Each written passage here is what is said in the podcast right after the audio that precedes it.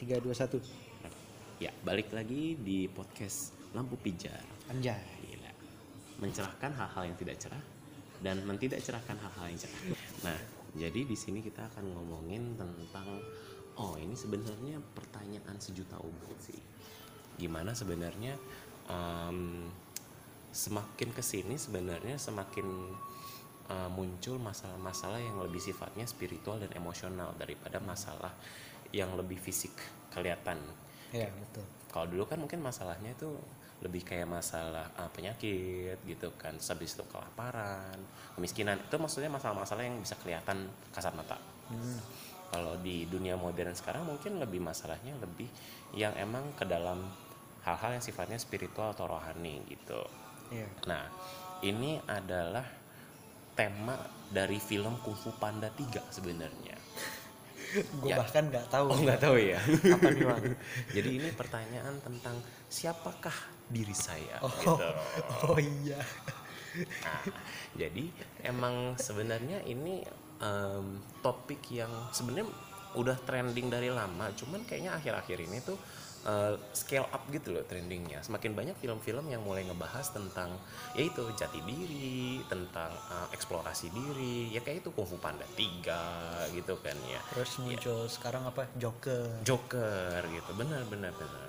Tentang diri sendiri dan eksistensi manusia dalam dunia gitu, dunia nyata gitu ya. Nah, bahkan gue ngelihat fenomenanya sekarang kayak ini kan Instagram itu eh, ngilangin angka likes. Hmm benar benar benar benar dari eh, yang suk yang like ini dan a thousand others Hmm, supaya nggak kelihatan gitu kan Iya. ya sebenarnya.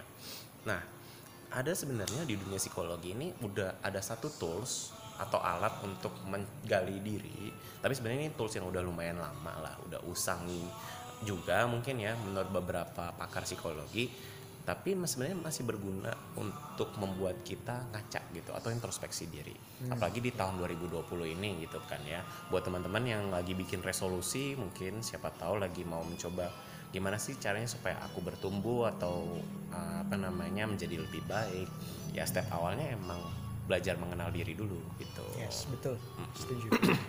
Nah apa nih mon? Nama alatnya gitu kan. Nama alatnya adalah 16 personalities. Bisa dicari di website 16personalities.com nah cakep Anjay, Keren. lancar gila, juga. gila gila gila iya jadi 16 personalities ini adalah uh, metode dari tahun pokoknya 19 berapa gitu gue lupa ya pokoknya udah lumayan Oh. Udah lama ya? lumayan lama juga gitu tapi emang sampai sekarang di dunia kerja beberapa organisasi masih pakai itu buat penempatan divisi juga sebenarnya yes, betul setuju Mm-mm. lu kan udah kerja nih ya mon ya Ah. pasti kan ada tes tes semacam itu kan mengukur apakah uh, lu ekstrovert atau introvert ya semacam Hmm. itulah gitu gitu kan ya ya pernah gue eh, pas mau apa tuh jadi positionnya image editor kalau nggak salah. Hmm, hmm. image editor gue di tesnya 16 personalities itu oh gitu Iya. persis 16 personalities-nya ya, ya, ya, ya. padahal menurut gue nggak ada hubungan itu Oh iya sih betul juga. yang penting kan skill gue gitu Iya, kan iya. ya, bukan personality gue. Iya. Gila, gila, gila. Nah jadi gitu guys, Eh, gimana sebenarnya kalau alat tes psikologi sekarang juga sedikit banyak mungkin kiblatnya ke sana gitu. Apakah ekstrovert atau introvert gitu dan sebagainya. Nah yang diukur di 16 personalities ini ada empat indikator sebenarnya. Yang pertama adalah gimana sebenarnya cara lu menghandle situasi sosial gitu.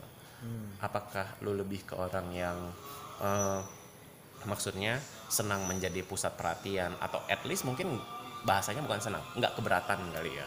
Jadi pusat perhatian atau emang lebih suka yang menyendiri dan eh, apa namanya sendirian gitu. Tapi ini kalau ngomongin extrovert introvert emang banyak hal-hal yang selama ini jadi mitos aja sih ya. Contohnya kayak gimana tuh, Mon? Lu tahu nggak beberapa halnya? yang tadi lo bilang ini bukan sih kalau kalau apa kalau introvert itu nggak bisa bergaul gitu Hmm, Iya kan? Iya iya iya iya. iya. yang demennya ya orang orang ansos lah Hmm, hmm, hmm, hmm, hmm. terus kalau ekstrovert gimana tuh tadi gue lupa deh Eh, eh, bawel gitu ya. Oh, iya, ramah iya. gitu. Hmm, hmm, hmm, hmm. Ya emang itu ya gue juga pernah ketemu ada satu tante-tante gitu ya Heeh. di eh ya nggak usah sebutin nama tempatnya ya pokoknya gue ketemu tante-tante gitu ya pernah ngobrol sama tante-tante lain dan ngomongnya gini aku tuh nggak mau punya anakku tuh introvert gitu. Mohon maaf nih sebelumnya ya tante gitu. Pengen ngomong nih saya gatel mulutnya gitu. Kalau tante dengar podcast ini saya mau bilang gitu ya introvert itu itu em, sebenarnya karunia gitu loh tante bukan berarti dia tidak bisa bawel sabar Wansa gitu. sabar ini podcast objektif Oh iya iya iya iya iya Bukan iya, iya, subjektif. iya. Tapi kesal gitu. sabar Saya sabar pun introvert gitu loh. Gue pun introvert sebenarnya. Tapi bukan berarti gue nggak bisa menghandle situasi sosial. Tapi cara gue untuk ngecas gitu ya. Cara gue untuk em, refreshing diri emang dengan lebih eh, jalannya tuh sendirian gitu. Bukan dengan ketemuan orang Iya. gitu. Walaupun gue suka ketemuan orang. Cuman untuk ngecas lebih senengnya begitu. Bukan berarti gue nggak bisa gitu. Gitu ya tante. Oh iya sorry sorry sorry Objektif, sorry. oh iya iya. Baik baik baik. Kembali ke topik. Iya iya iya. Gitu. Nah selanjutnya em, dari indikator pertama yang situasi sosial em, indikator kedua lebih ke gimana cara kita em, memproses informasi gitu. Yes. Jadi ada yang tipenya sensing dan intuitif. Nah, sensing ini biasanya adalah orang-orang yang lebih peka secara kasar mata. Maksudnya adalah uh, mereka menggunakan lima inderanya mon gitu loh buat memproses informasi yang masuk ke dia gitu. Sementara intuitif itu cenderung lebih memproses informasi dengan menghubungkan dengan pengalaman masa lalu atau informasi yang pernah dipelajarin gitu. Ah, oke paham Nah, jadi hasilnya cara memproses orang sensing dan intuitif beda banget. Sensing itu biasanya hasilnya pasti dia bisa sorry ada nyamuk guys. jadi kalau orang sensing sensing itu biasanya lebih peka dengan dunia dan alam sekitarnya. Karena itu dia benar-benar memaksimalkan kemampuan indrawinya gitu. Nah, kalau orang intuitif jatuhnya sebenarnya em, hasil dari proses informasinya biasanya lebih dalam gitu loh. Dan lebih em, lebih sempit biasanya dibandingkan sama yang sensing. oke eh, contoh kasus misal ada kejatuhan HP gitu Waduh. Terus iya, iya, ja- iya, iya. terus jaraknya jauh dari orangnya Hmm, gitu gitu. berarti orang sensing itu eh yang berinisiatif untuk ngambilin HP-nya itu orang sensing Yang berinisiatif. Iya mungkin untuk ya. membantu itu. Bisa jadi bisa jadi. Karena kan dia cuman melihat apa yang di depan mata dan bereaksi gitu kan Ah, ya. oke. Ah, benar juga kalau orang apa tadi satu lagi? Intuitif. intuitif. Tuh berarti kalau misalnya kayak eh, ngerjain project bukan sih? Apa gitu? Hmm, hmm, bisa. Nah dia berdasarkan pengalamannya di- dan mungkin di twist dikit gitu loh. Hmm, bisa juga. Nah atau mungkin pengalaman yang tadi gitu ya. Misalkan ada orang handphonenya jatuh gitu ya. Tipe intuitif tuh lebih kayak berapakah kecepatan jatuhnya saat dia Waduh. jatuh ke tanah? gitu. Kan sorry sorry sorry. Itu soal fisika ya. Enggak enggak kayak begitu iya, iya, enggak. iya, iya, iya, iya. sorry sorry sorry. Oke, Iya, iya, lanjut bang. Oh ya lanjut. Nah yang ketiga adalah gimana sebenarnya em, ketika tadi kan kita ngomongin tentang cara informasi masuk gitu ya. Nah sekarang ngomongin gimana cara informasi yang udah masuk diproses gitu. Ah. Nah bedanya adalah dari dua kubu ini adalah thinking dan feeling. Thinking itu ya jelas berarti lebih mikir gitu Iya. kan. Kalau feeling ya berarti pakai hati gitu. Nggak ada yang salah dari keduanya gitu. Tapi emang semuanya punya plus minus gitu. Jadi kelihatannya kalau yang mungkin pakai pikiran hasil proses informasinya mungkin kurang berhati, kurang berempati atau kurang baik dilihatnya tapi logis gitu Ah, hasilnya. paham Tapi kalau yang feeling, um, sekilas mungkin terlihatnya kayaknya uh, keputusan yang sembarangan gitu ya, atau nggak logis, tapi baik gitu. Karena dia mempertimbangkannya kan pakai hati gitu kan. Nah, jadi emang sebenarnya nggak ada yang benar nggak ada yang salah gitu. Ini cuman plus minusnya aja gitu. Nah, gitu tante. Gitu ya. Oh, sorry sorry balik lagi sial juga iya iya iya iya iya. terus terus Nah, indikator terakhir tuh judging sama perceiving. Gimana sebenarnya eh, apa cara mereka menghadapi situasi gitu ya. Nah, tipe judging adalah tipe yang lebih suka sebenarnya direncanakan sesuatu segala sesuatu itu direncanakan Em, ada tata caranya, ada aturannya, ada manajemennya.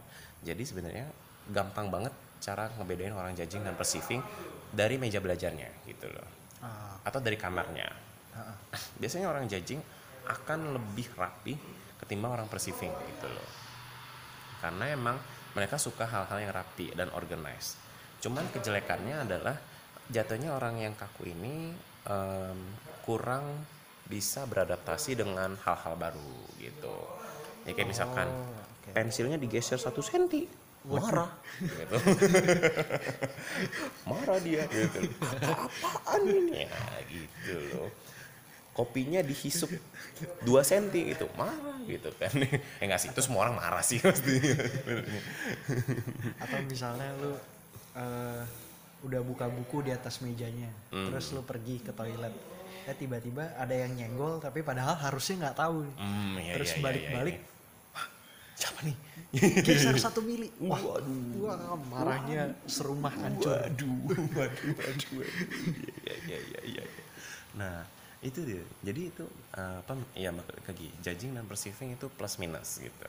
Orang perceiving ya di arah yang sebaliknya emang sebenarnya lebih or- orang yang lebih slow, ber- gampang beradaptasi dengan hal baru. Cuman jatuhnya emang itu kurang rapih orangnya gitu. Ini emang tipe-tipe orang ramah yang eh, gampang punya teman baru Eh, cuman ya gitu meja belajarnya berantakan gitu. Ya jadinya eh gitu lah ya. Nah sekarang kita udah ngomongin indikatornya ini kita mau tahu dong pasti para pemirsa mau tahu tentang hasil kita gitu loh. Padahal kita bukan siapa-siapa iya betul sekali gitu gimana mau hasil lo? hasil gue tadi E ENTJ oh NTJ kalau Gila, nggak iya, salah iya, iya. gue juga ya Iya, gue juga. Itu kan ada di skrip ya, Mon.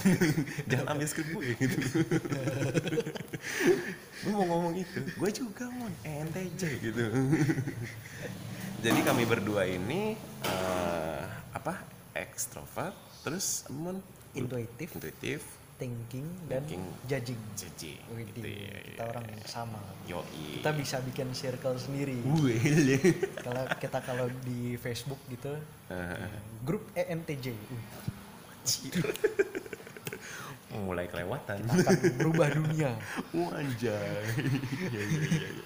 Masalahnya NTJ itu memang pemimpin yang baik ya gitu. Secara militer baik. gitu. Secara militer baik. Namanya aja the commander gitu. Komandan gitu jadi hal pertama yang keluar di apa hasil ENTJ itu tadi adalah sebagai komandan ya kalau nggak salah Hmm. bayangkan ada satu grup isinya komandan semua Perpecahan itu pasti. Iya iya. baru satu menit bergaul Iya iya iya iya. iya. udah krek ada yang lehernya patah gitu giginya copot gitu iya iya iya iya iya ya gitu ya jadi eh, mungkin gambaran gampangnya orang yang NTJ itu yang paling dominan di dunia selebritis tuh Gordon Ramsay gitu ya. Jadi Gordon Ramsay itu emang sebenarnya sebagai seorang chef gitu dia adalah pemimpin yang oke nggak bisa dibilang baik lah ya itu ya. Itu sangat nggak bisa dibilang baik. Cuman semua itu ada tujuannya gitu. Karena dia ingin membentuk eh, chef-chef didikannya itu jadi sebagus dia atau lebih bagus dari dia gitu. Iya. itu kan. Hasil didikannya baik walaupun cara untuk mencapainya kurang baik gitu Iya, loh. betul, betul. ya kapan masa dibilang gitu kan? Ih makanan kamu nih kayak kobokan. Padahal belum dengar penjelasan dari ininya apa eh, dari anak chef anak didikannya ini. Maaf chef ya ini kobokannya ini masakannya gitu. Jadi chefnya salah makan. Oh pantes. Loh tapi lu ngerasa sih Wong eh ngera- ngerasa nggak sih Wong kalau lu sebagai ENTJ Ah. terus eh, dipimpin juga oleh ENTJ anggap anggap ENTJ yang lebih baik gitu. Hmm. nah tapi lu bukan merasa pecah di situ. Lu Hmm. merasa eh, senang kalau misalnya dimarahin Oh iya iya iya, ada Iya. juga sih pengalaman kayak gitu gitu. Ini project kita mon yang pas kita di semester 2 Waduh. ini. lu pemimpinnya Wah, tapi tetap ada yang di atas. Nggak usah disebut namanya. Jadi emang em, ada rasa mungkin ya mungkin tersinggung gitu ya kalau Iya. misalkan ditegur atau di ya dimarahin gitu ya ada ada pasti rasa tersinggungnya cuman yang gue suka dengan uh, leaders gue adalah emang visi misinya jelas gitu. Jadi kita nggak bingung nggak dibuat bingung dan tujuannya emang jelas gitu. Ya. Dan emang dikasih juga kebebasan buat kita em, berkarya lah ya istilahnya ya. Nah, emang cuman kalau misalkan kalau dimarahin itu bisa jadi emang masalah ego kita mon gitu kan tipe commander gitu loh gitu. masa dimarahin gitu kan ego kita memang besar gitu loh Nah, jadi itu emang plus minus dari ENTJ gitu ya. Dia bisa memberikan visi misi yang jelas, eh, cara mencapainya juga jelas. pakem dan mantap lah Betul. Cuman emang jatuhnya orangnya satu kurang fleksibel dan kedua metode yang dipakai karena kurang populer atau malah sebenarnya kurang ajar gitu ya. Iya. Jadinya dirasa sama orang-orang bawahannya caranya ya tanda petik kejam gitu. Hmm, kayak orang militer Iya, karena emang kan pemimpin tipe ENTJ adalah goal oriented, bukan people oriented gitu. Beda sama ya mungkin nanti di podcast lain kita bahas ya gitu ya. Tipenya INFJ. Nah, itu pemimpin yang bukan IS ISFJ oh bukan, kalau itu justru jangan jadi pemimpin, pusing. Anak buahnya gitu. jadi emang sebenarnya tipe pemimpin INFJ itu ke- lumayan bisa membantu ENTJ karena di situ dia adalah pemimpin yang people oriented. Ah, oke oke. Jadi bisa mengerti kalau anak buahnya lagi lelah gitu atau lagi stres atau lagi ya gitu lah lagi mumet gitu ya. Kalau ENTJ kan taunya kerja kerja kerja gitu ya. Iya. nggak maksud politik tapi emang maksudnya em, pengen yang ya udah gue nggak peduli lu nggak apa eh, gimana yang penting target nyampe gitu Oh, oke mantap. oke introspeksi diri oh introspeksi diri jadi em, kalau walaupun sebenarnya hasil tesnya ini buat gue gue hasilnya orang extrovert cuman baik lagi teman-teman. Ini karena hasil dari tools psikologi yang lumayan usang gitu ya. Jadi jangan terlalu eh, di ditelan bulat-bulat gitu. Ya jadi ini cuma buat apa pengenalan diri lah ya. Betul cara motret aja gitu. karena gini teman-teman gue mungkin di tesnya ENTJ tapi gue masih merasa gue eh, introvert sih. Gitu. Hmm. dan kadang-kadang juga people oriented gitu. Untuk untuk berbagai hal ya. Kalau ini kalau bicarain bisnis mungkin gue lebih ke ENTJ tapi kalau misalnya bicarain tentang Wih, yuk kita jalan bareng. Gue lebih pop- people oriented lah. Hmm. Gitu kan. Kalau goal oriented mana ada jalan barengnya. Oh iya iya iya buat apa? Buang-buang duit gitu. Iya iya iya iya. Ya. ya betul betul. Banyak beberapa teman gua juga yang apa baik yang udah lulus di psikologi ataupun yang lagi belajar juga begitu mon. Jadi setiap tes psikologi yang dipakai jangan jangan terlalu menaruh percaya 100% juga gitu. Karena ya emang pada akhirnya yang mengenal diri lu eh cuman diri lu gitu. Yang merasa itu cocok atau enggak ya emang cuman lu gitu. Ini cuman motonya kayak dari satu angle aja gitu. Banyak angle-nya yang bisa dieksplor nah makanya eh, apa bukan berarti hasil tesnya salah gitu ya atau nggak bisa dipercaya juga jadi kalau emang teman-teman ngerasa hasil tesnya cocok ya monggo. Bagus kalau gitu kan. Iya. angle-nya pas. Tapi kalau emang ngerasa nggak cocok atau ngerasa aduh kayaknya ini bukan gue ya bukan berarti em, jadi jadi malah nurut sama hasil tesnya atau malah justru jadi antipati aduh bahasa antipati apa ya? Menolak 100% gitu. Menolak 100% hasil tesnya gitu. Nah, gue punya pertanyaan nih. gue sempat denger sih, denger eh, kalau kata orang tuh eh, mungkin di tes lo ekstrovert, tapi kalau misalnya alamnya pada dasarnya lo introvert, ya lo sebenarnya nggak bisa berubah meskipun lo hmm, eh, udah bisa bergaul gitu. Terus eh, kalau ekstrovert ya tapi di tesnya introvert gitu. Tapi kalau misalnya dasar lu udah ekstrovert ya sebenarnya lu emang ekstrovert gitu. hmm, Nah, itu hmm, hmm, hmm, hmm. Itu menurut lu bisa berubah nggak sih?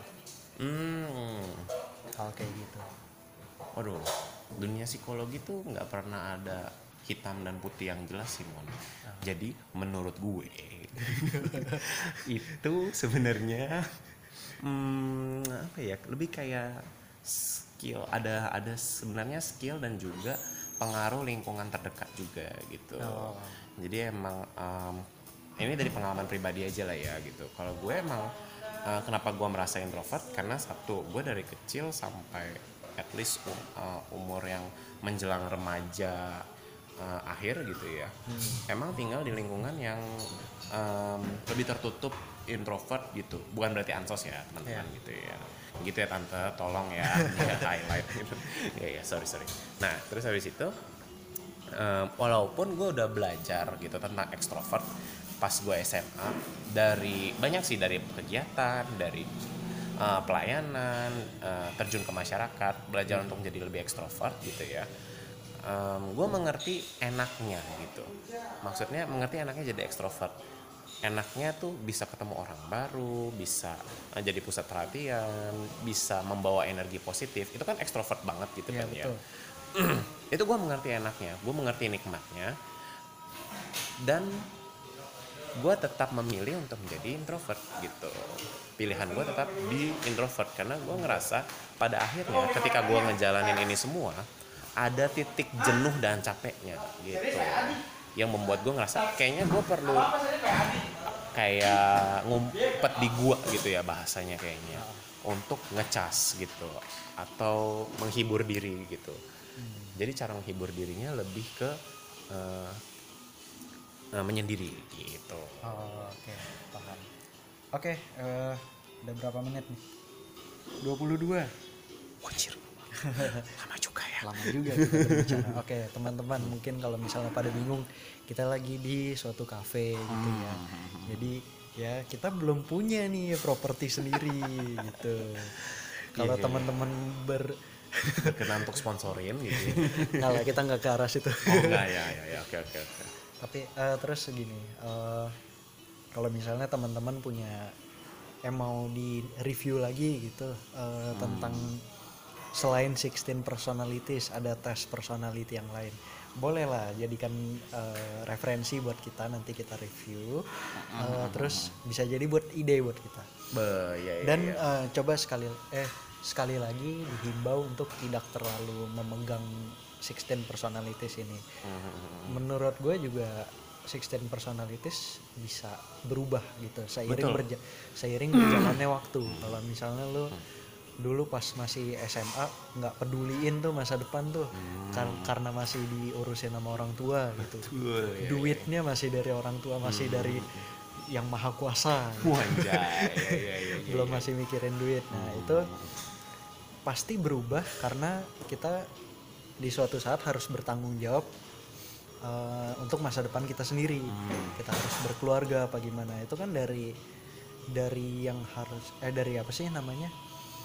Eh, dari yang nggak mikirin masa depan itu apa sih tadi? Hmm, mungkin ke perceiving kali ya. Perceiving ya? Iya, iya, nah dari perceiving ke sebaliknya itu apa? Judging.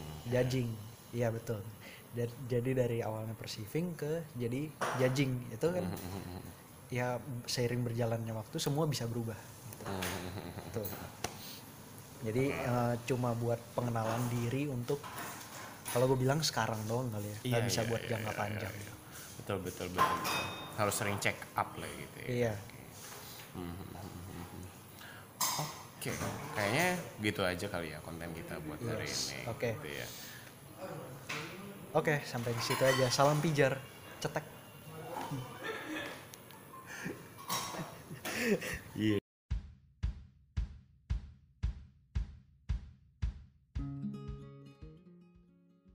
Oke, sekarang kita sudah bersama-sama lagi. Iya. gue Simon dan eh, lawan bicara gue Samuel. Samuel. Nah, kita juga kedatangan narasumber. Eh, perkenalkan diri Anda. Gue Fani, apalagi nih? Latar belakang pendidikan dong. Oh, pendidikan. Puji Tuhan, puji apa nih ya? Itulah ya, saya baru lulus eh, dari sebuah universitas swasta, dapat gelarnya sarjana psikologi. Oh gitu ya. Kalau lu sarjana apa nih, Wan? Sarjana. Ada kok ada. Sarjana, bentar gue mikir dulu ya. Uh. Sarjana ilmu komunikasi. Iya, iya, iya, iya. Iya, makanya ngapain nanya-nanya Anda ya. Eh iya, kenapa sih kita mau ngundang seorang sarjana ilmu psikologi nih Mon ke sini? Karena kita sarjana ilmu komunikasi. Wah. Kita sebenarnya eh, nggak apa sih- nggak apa namanya. kita nggak qualified buat ngomong psikologi psikologi. Oh iya iya iya iya iya. Makanya kita ngasih eh, narasumber yang tepat Betul, betul, betul. para audiens. Ya. Ngomongin apa, kita mau ngelanjutin lagi topik yang udah kemarin kita omongin gitu tentang 16 personalities. Tapi ya kalau itu 16 personalities yang kita kasih di part 1 itu cuman tentang uh, 16 personalitiesnya tok gitu kan, tentang infonya doang gitu. Tentang Dan- extrovert, introvert, Dan itu pun masih rada general ya. Betul, general banget. Nah, makanya kita perlu seseorang yang uh, mengerti tentang ini dan udah empat tahun nih belajarnya. Eh bener ya empat tahun ya? Ya, tambah lima, ya enam bulan lah. Oh tambah enam. Oh iya iya iya iya. Oh, berarti ngerti banget nih harusnya nih ya. Oke.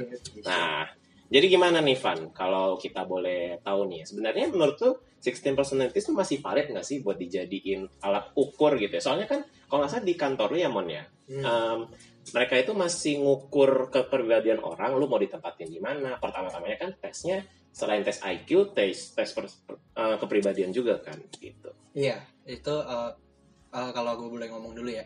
Jadi di kantor gue itu dia eh, tes personalitiesnya itu bukan dari 16 personalities. Oh. Meskipun gue pernah sih eh, buat interview itu eh, 16 personalities dulu, tapi eh, kali di kantor gue yang sekarang itu gue kayak di ada apa? Ada beberapa soal dan tiap soalnya itu eh, menunjukkan sifat-sifat sebenarnya. Oh, Oke. Si- eh, tiap soal ada empat sifat. Hmm. Nah, dari empat sifat itu eh, mana yang paling lu dan mana yang paling bukan lu. Hmm. Itu pertama. Iya, iya, iya. Terus kalau eh, terus keduanya ada disuruh gambar. Lu Hmm. pernah nggak sih disuruh Pernah pernah. kayak interviewnya disuruh gambar pohon. Iya iya iya iya. iya. Terus disuruh gambar apa Orang orang masa depan, masa depan. oh masa depan. Masa depan iya, lu iya. kira-kira kayak gimana? Gue sih gambar foto foto gue lagi culun. wes. Gambaran masa depannya masa lalu ya. Iya. Temen gue ngacak dia gambar pohonnya ada pocongnya di sebelah. Masa depannya apa ya kira-kira? Iya iya iya iya iya. iya. Nah, gimana tuh Van kalau menurut lo? Nah, sebenarnya seingat eh, gue ya, eh, sebenarnya banyak eh, apa ya bisa dibilang eh, cara-cara untuk eh, me- apa ya, menentukan kepribadian kita seperti apa. Kalau yang tadi Simon sebutin, itu sebenarnya eh, lebih ke rangkaian eh, tes kepribadian yang harus dilakukan dan macam-macam bentuknya. Sebenarnya tujuannya juga sama untuk nentuin lo orangnya seperti apa dan kira-kira cocok gak buat posisi yang lo inginkan dalam pekerjaan lo. Gitu. Nah balik lagi ke sistem personality benar, memang itu udah lama banget. Nah, tapi kenapa masih digunakan? Soalnya itu gampang banget karena kita cuma lihat 16 personalities dan tiap personalities itu sudah punya uh, kriterianya masing-masing. Istilah Hmm. secara sederhananya orang udah tahu, oh kira-kira gue itu orangnya seperti apa. Kalau gue lagi sama ketemu orang seperti apa, terus gue cara kerjanya gimana. Makanya Hmm. masih banyak yang pakai. Tapi memang udah tua karena eh, itu wah udah lama banget tuh. Bahkan sebelum gue lahir tuh emang si orang-orang ini udah nentu udah punya itu dan memang udah ada lagi eh, tes, tes psikologi yang eh, lebih baru. Tapi bukan berarti lebih valid ya. Sebenarnya kalau buat gue pribadi karena gue masih sarjana, eh, kepribadian itu valid atau enggaknya itu tergantung sama orang yang melihat hasil hasil dari kepribadiannya seperti apa. Nah Oke. ini menarik nih karena biasanya kalau kita tahu kalau tiap tes itu pokoknya lu sakit kalau seperti apa, lu gak sakit kalau seperti apa. Lu flu tuh gejalanya ini nih, semuanya jelas. Tapi kalau untuk kepribadian, kalau buat pendapat gue, itu balik lagi ke orang yang melihat responnya. Nah ini mungkin hal yang jarang orang lain tahu ya. Terkadang ketika lu tahu kepribadian lu banyak ya banyak biro-biro psikologi yang me- eh, menawarkan itu gitu supaya itu dan juga pasarnya banyak ada yang ke anak-anak supaya tahu anaknya bakal suka apa dan juga ke eh, orang dewasa pun juga ya itu minatnya juga ada tapi Hmm. lebih ke hmm, memang mempermudah cuman terkadang ketik orang tuh cenderung berkata ini adalah hasil gue ini adalah hasil yang paling benar. Nah Hmm. sebenarnya kita juga merimain gitu. Gue pun diajari untuk dirimain kalau sebenarnya hasil ini tidak bersifat selamanya ya. Gue ulang hasil ini tidak bersifat selamanya. Nggak Kan- permanen gitu ya. Betul karena tergantung dari usia sama lingkungan sebenarnya. Hmm. kalau menurut gue kenapa sih kita waktu kecil sekolah gitu kenapa sih waktu kita kuliah pun juga masih diajarin? Bisa dibilang usia kita saat itu masih mencari kan jati diri kita seperti apa. Jadi kita kepengennya gue pengen jadi idola gue nih makanya gue harus terlihat lebih maco atau gue harus terlihat lebih feminim gue harus terlihat lebih gaul dan sebagainya dan sebagainya. Tapi ketika kita udah mulai beranjaknya 20 tahun ke atas dan mungkin dan itu juga bukan batas yang yang totok juga gitu ya yang Mhm. pasti kita udah mulai nentuin nih gue mau jadi orang seperti apa tanpa harus ragu kalau apa yang sifat kita sekarang itu buruk buat kita sendiri Hmm. Gitu. jadi eh, si hasil ini semestinya fungsinya itu untuk reminder Hmm. untuk pengingat oh lu tuh so far eh, terlihat dari tes ini lu tuh orangnya seperti ini Hmm. tapi yang lebih jauh lebih penting balik lagi ke orang yang terima hasil itu? Apakah dia mau ikutin itu dan semakin membentuk diri dia untuk sesuai dengan hasil itu? Atau dia memutuskan untuk tidak percaya sama hasilnya juga nggak apa-apa sebenarnya? Oh gitu. Dan malah untuk ya udah gue mau mengubah diri gue ke uh, sisi lain. Walaupun terhadap uh, asumsi itu ada dua uh, respon. Yang pertama ya udah itu kan kebebasan kita untuk mau kita mau jadi seperti apa. Tapi yang kedua kan itu potensi natural loh itu kan yang istilahnya ya kalau sederhananya ini kan Tuhan udah ciptain gue kayak gini nih masa lo harus menolak uh, kodrat lu sih untuk seperti itu Hmm. Nah, Iya, iya, iya. tapi balik lagi, even ada asumsi seperti itu ya, bagaimana dengan orang yang menerima hasilnya balik lagi ke dia? Apakah itu sejahtera buat dia atau bagaimana? Dan ya dia sendiri yang bisa berurusan dengan hasilnya dan yang nentuin dia akan jadi seperti apa. Hmm. Jadi kalau balik lagi ke MBTI, memang untuk eh, zaman ini sangat membantu. Dan orang-orang saat ini kok saat ini udah kayak banyak kok yang udah pengen tahu gue tuh orang kayak gimana sih. Apalagi kalau ketemu gue tuh pasti kayak, Van menurut lu kok dari muka gue gue kayak apa? Terus gue cuma bilang, gue gak kenal lu, udah pergi deh gitu. Ya ya pokoknya um, intinya yang gue lihat adalah orang tuh punya sebenarnya keinginan atau kem, apa ya pengen tahu gitu. Dia tuh sebenarnya orangnya gimana sih gitu. Ada gak sih hal-hal yang tersembunyi yang gue nggak tahu? Hmm. awareness itu udah ada cuman yang menjadi terkadang jadi masalah tuh dengan respon ketika dia diberitahukan hasilnya. Hmm. lebih kayak gitu. Soal valid dan enggak hmm, baik lagi yang gue bilang udah banyak yang baru. Jadi ya baik lagi ke orangnya lo siap gak menerima dengan hasilnya? Terkadang orang lebih berat mungkin ke situ. Siap gak lo menerima hasilnya? Emang menurut lu gitu respon orang yang udah siap menerima hasilnya itu berarti eh, melihat gimana gitu kelihatannya? hmm, mungkin ini gue ceritain pengalaman pribadi gue kali ya Hmm. Hmm, selama ini kalau berdasarkan MBTI, gue itu introvert.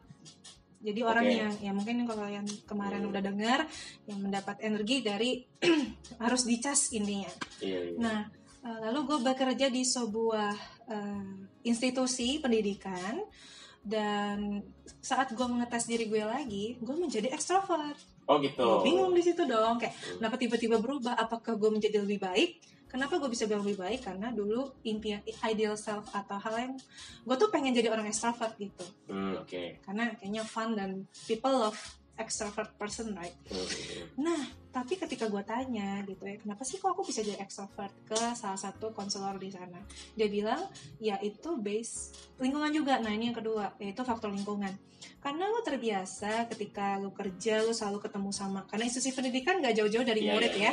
gak jauh dari Pasti ketemu ngajar orang pasti terus ketemu gitu ya. orang terus akhirnya ya lu terbiasa untuk bertemu dengan orang gitu loh dan Hmm. terbiasa untuk memberikan energi lo ke orang lain Hmm. jadi pertanyaannya apakah gue introvert dan extrovert Hmm. jawabannya buat gue gue meyakini diri gue introvert dan kenapa gue bisa menjadi extrovert karena lingkungan gue mengharuskan gue menjadi orang seperti itu Berarti itu sebenarnya tuntutan lingkungan gitu ya. Dan itu bukan hasil tes itu ya walaupun di sisi lain benar lu adalah extrovert gitu, cuman pada akhirnya yang menentukan diri lu siapa ya lu sendiri gitu maksudnya ya tadi ya. Dan biasanya orang-orang eh maksudnya si hasil ini biasanya cukup cocok sama orang yang baru pertama kali denger namanya tes personality Oh Hmm, gitu. karena dia akan iya. yang eager banget kan untuk pengen tahu dia tuh hasilnya seperti apa Hmm, hmm, hmm. walaupun resikonya dia bisa aja menolak respon eh menolak hasilnya itu dan Hmm. malah jadi bingung jadi gue tuh orangnya kayak gimana ya Hmm. juga ke situ dan Hmm. makanya orang-orang seperti ini perlu ngobrol lebih lanjut bukan lebih ke kenapa gue berbeda tetapi eh, lebih ke kalau gue berbeda apakah itu salah nah pertanyaan ini yang semestinya harus dijawab Hmm. dan mungkin ya bisa diskusikan sama orang-orang yang memang belajar hal itu betul betul betul betul. Oke. seandainya gue orang yang eh, apa penghafal banget gitu nah, terus gue masih juga nggak paham sama diri gue sendiri sehingga gue eh, ngambil tes 16 personalities ini berkali-kali oke itu eh, gimana ya oke nggak menurut eh, siapa Mbak Fani Mbak Fani. itu Mbak itu sebutan buat dosen loh di, di tempat uh, univ gua. Hmm. Pertanyaannya menarik. Nah, ini kita bisa masuk ke sebenarnya waktu apa sih yang tepat untuk kita bisa ngerjain tes personality. Sebenarnya idealnya Timing juga itu- penting ya sebenarnya. Betul, Oh timing gitu. pun penting. Jadi misalnya nih, besok Lagi. hari ini nih, lu kerjain tuh uh, 16 personality kita ambil contoh itu. Besoknya lu ambil lagi. Jangan berharap uh, Hasilnya sama. hasilnya iya hasilnya pasti sama Oh. dan yang hasil kedua bisa nggak valid kenapa? Karena lu masih ingat dengan Oh, kan dibilang iya, kalau iya. kenapa lu masih ingat dengan pernyataannya betul? Nah akhirnya lu jadi nggak genuine. Maksudnya genuine apa?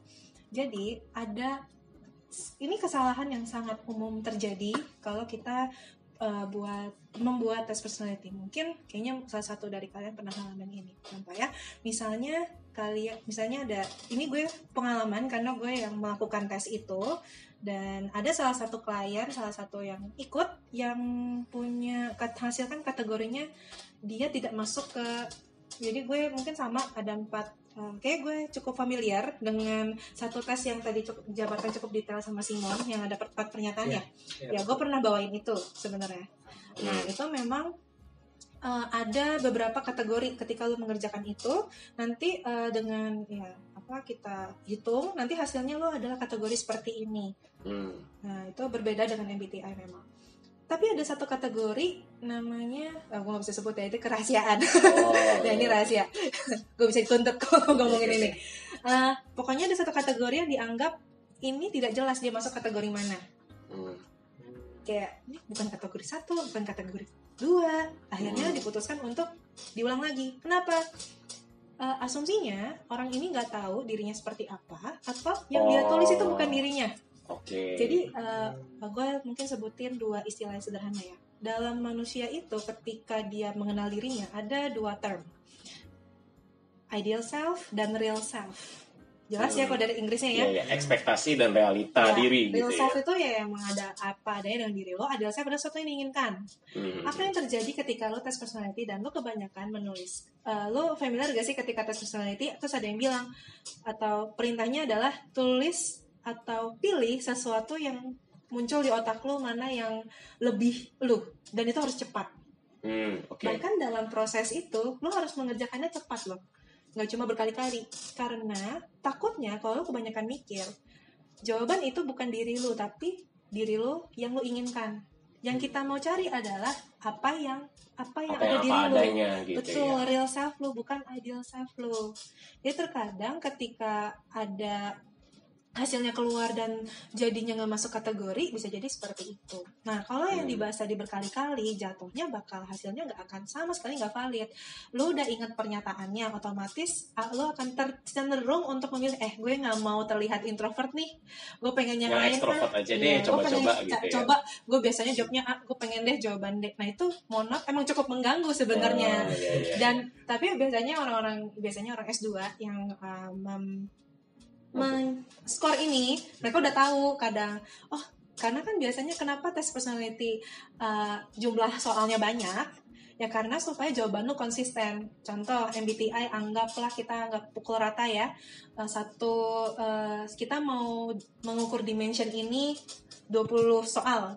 Gak mungkin dong 20 soal kita kayak langsung kelihatan mana introvert, mana extrovert. Pasti diacak dong Iya. supaya lu gak lu gak ingat sama pernyataannya, tapi di saat yang sama lu juga bisa uh, menentukan mana yang paling sesuai sama lu di detik itu. Makanya kondisi orang untuk menu yang mengisinya juga penting. Lu lagi capek nggak? Lu lagi kepikiran apa nggak? Kalau Hmm. lu lagi di kondisi yang nggak netral, mending jangan diambil. jangan ngisi dulu gitu ya. Mm-mm. Misalnya lu lagi depresi nih, atau lu lagi kayak, aduh kenapa sih kok uh, hidup gua gak benar? Tapi kalau mungkin lu gitu. dikasih itu, sebenarnya kan gue pengen ini, mungkin bisa jadi begitu. Jadi Hmm. hasilnya ideal self, oke, ini mestinya ideal self yang gue mau nih, kayak gitu Betul, bisa. betul. bisa. Jadi mungkin seperti itu. Makanya kalau berkali-kali pasti kayak mungkin kita tidak menganjurkan. Kalau misalnya gue di posisi orang yang memberikan, gue tidak akan menganjurkan. Hmm. karena banyak risiko yang akhirnya bikin hasilnya tuh tidak menggambarkan lu jadinya. Gitu. Nah oke. Eh, gue mau lanjut dulu satu ya ya ya. boleh ya? Ah gini. Eh kan dengan sistem personalities ini ada kemungkinan bisa berubah gitu Eh, misal baru dua kali ambil tes lah di jangka waktu yang sangat panjang anggap lima tahun Mm-mm. Eh, eh jangan lima tahun deh kepanjangan setahun lah kira-kira oke Nah, eh taunya kita udah berubah dari setahun dalam setahun itu kan Mhm. banyak pengalaman santing-santing gitu. Nah, itu taunya kita udah berubah menjadi diri kita gitu. Maksudnya eh, misalnya awalnya gue ini kurang tegas gitu. Mm-mm. ngasih gue sifatnya ah wong terserah lu deh. Gitu. Hmm, pasrah gitu ya. Pasrah ya.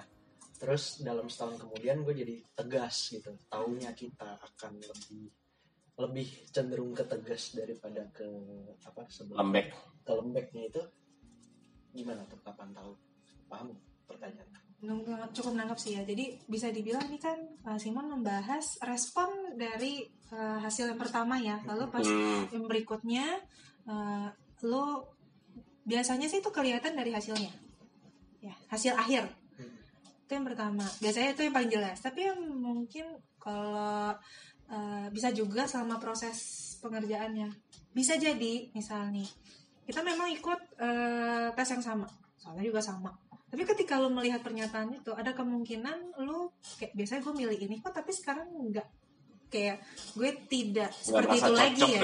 Nah, akhirnya lo mengganti itu gitu. Tanpa ya karena balik lagi hmm, perubahan itu sebenarnya akan uh, kelihatan dengan sendirinya gitu. Sama itu selama setahun itu lo berproses dengan segala macam live events yang terjadi. Nah perubahannya yaitu bisa ketika lo mengerjakannya atau di hasil akhir hasil akhirnya kayak gue tadi juga bisa gitu. Kok tiba-tiba gue extrovert introvert. Hmm, sometimes gue juga kaget juga tuh kenapa bisa berubah tapi ketika kita diskusikan sama konselornya oh mungkin kamu bisa lihat dari lingkungan kerja kamu dari teman-teman kamu kalau misalnya kita lebih sering bergaul sama orang-orang yang mungkin dituntut untuk memberikan energi akhirnya kita ya pekerjaan segala macam kita blend in sama hal itu dan kita menjadi orang kayak gitu gitu dan hmm. lu juga kan oh iya ya ternyata lu juga memahami hal eh, terkait perubahan lingkungan di sekitar lu lu juga lebih peka lah. Ternyata apa lingkungannya juga berdampak sama kepribadian gue juga. Jadi ya membuka mata dan membuka kepekaan lo ke hal-hal lain juga gitu. Jadi bisa dibilang kapan ya ya itu kalau buat gue pribadi saat hasil muncul dan pas proses pengerjaannya. Hmm. karena kan ketika lo mengerjakan lo pasti akan mengingat momen-momen apakah gue pernah seperti ini? Ya gak sih? Hmm. gitu. dan ketika mungkin hal itu cenderung lebih banyak kayaknya gue lebih banyak yang A deh ketimbang yang B. Padahal dulu sebelumnya gue lebih banyak yang B ketimbang yang A gitu. Hmm, oke oke Hmm, oke. life events lo akan lebih ngarah lo pengambilan keputusan seperti apa respon lo seperti apa gitu. Jadi kalau kita pindah-pindah kerja Pindah-pindah lingkungan kerja ya ya ya ya. ya. bisa berubah sifat Betul, bisa. Nah, tapi gitu. balik lagi, lu mau lingkungan seperti apa? Nah, kalau hal-hal kayak gini, ini hal yang kita bisa bahas ke sebenarnya yang merubah manusia itu kehendak luar atau kehendak diri sendiri. Nah, itu bisa bahasnya ke arah situ. Nah, Hmm. menariknya. Wah, kita bisa bikin part 3 kalau gitu mau di sini. memang ini terlalu luas Bang. Betul, betul. kalau mau bikin apa uh, personality personalitiesnya satu-satu juga bisa Bang. Hmm. Jadi partnya sampai 16 dong kalau gitu partnya. Wah. Nggak cuma itu jadi sekarang udah part 2 terus tambah lagi 16 personalities yang lain Wah, wow, 20 lebih bisa ya itu. 18 Bang. Iya, iya, iya, iya. Ya, oke lah. Ya, apalagi Bon? Ada lagi nggak yang ini, apa, pengen lu angkat itu? ya masih banyak sih sebenarnya Oh, ya iya, tapi iya, iya, eh, iya. mungkin untuk saat ini sampai sini dulu kali Sampai sini dulu aja ya. Mungkin bisa dibantu review kali ya. Apa? Kalau gua ada yang kurang, nanti dilengkapin aja ya. boleh Jadi kalau gue nangkapnya tadi ya sebenarnya 16 personalities ini walaupun udah busuk gitu ya alat tesnya, tapi sebenarnya tetap berguna gitu buat uh, mengerti seenggaknya satu level lebih dalam tentang diri kita sendiri. Karena toh semua orang kan pasti pengen kenal dirinya gitu ya. Dan apa namanya? Yang gue nangkap kedua itu adalah gimana sebenarnya personalities kita dibentuk gitu. Either itu dari lingkungan atau dari kitanya sendiri itu um, cukup ngaruh juga dua-duanya sama gimana sebenarnya kalau lu apa selesai tes itu respon yang hmm, respon yang tepat respon yang oke gitu ya sebenarnya mungkin uh, ada di kedua sisinya itu gitu percaya dan nggak percaya juga gitu ada percayanya karena emang manusia kan semua perlu kepastian gitu ya tapi ada sisinya juga pada akhirnya yang mengenal lu adalah diri lu sendiri gitu. Hasil tes ini hanya membantu tapi dia nggak totok gitu, bukan undang-undang yang harus diikutin banget gitu. Iya, betul. itu sih kalau gue nangkapnya. Ya gue juga begitu kurang lebih eh, apa dengan 16 personalities itu kan nggak pasti ya masih bisa berubah-berubah dalam bahkan dalam jangka waktu harian masih bisa berubah kali Hmm. Kedalaman hati manusia siapa yang tahu gitu. Iya, betul. Gile, gile, gile, gile. Ya, oke itu aja. Terima kasih udah mau denger-dengerin kita. Wah, lumayan panjang juga ya kali ini. Iya. Nah, ditunggu lagi konten kita selanjutnya yang ngomongin banyak hal sih ya, nggak cuma seputar tentang personalities aja. Cuman yang pasti kalau emang ada yang mau juga ngebahas hal-hal lain gitu, boleh langsung aja tulis di komen atau email kita yang udah kita pernah Spotify. Spotify baru pak Iya, iya, iya, di email kita atau uh, pokoknya japri aja gitu ya. Japri. Yoi.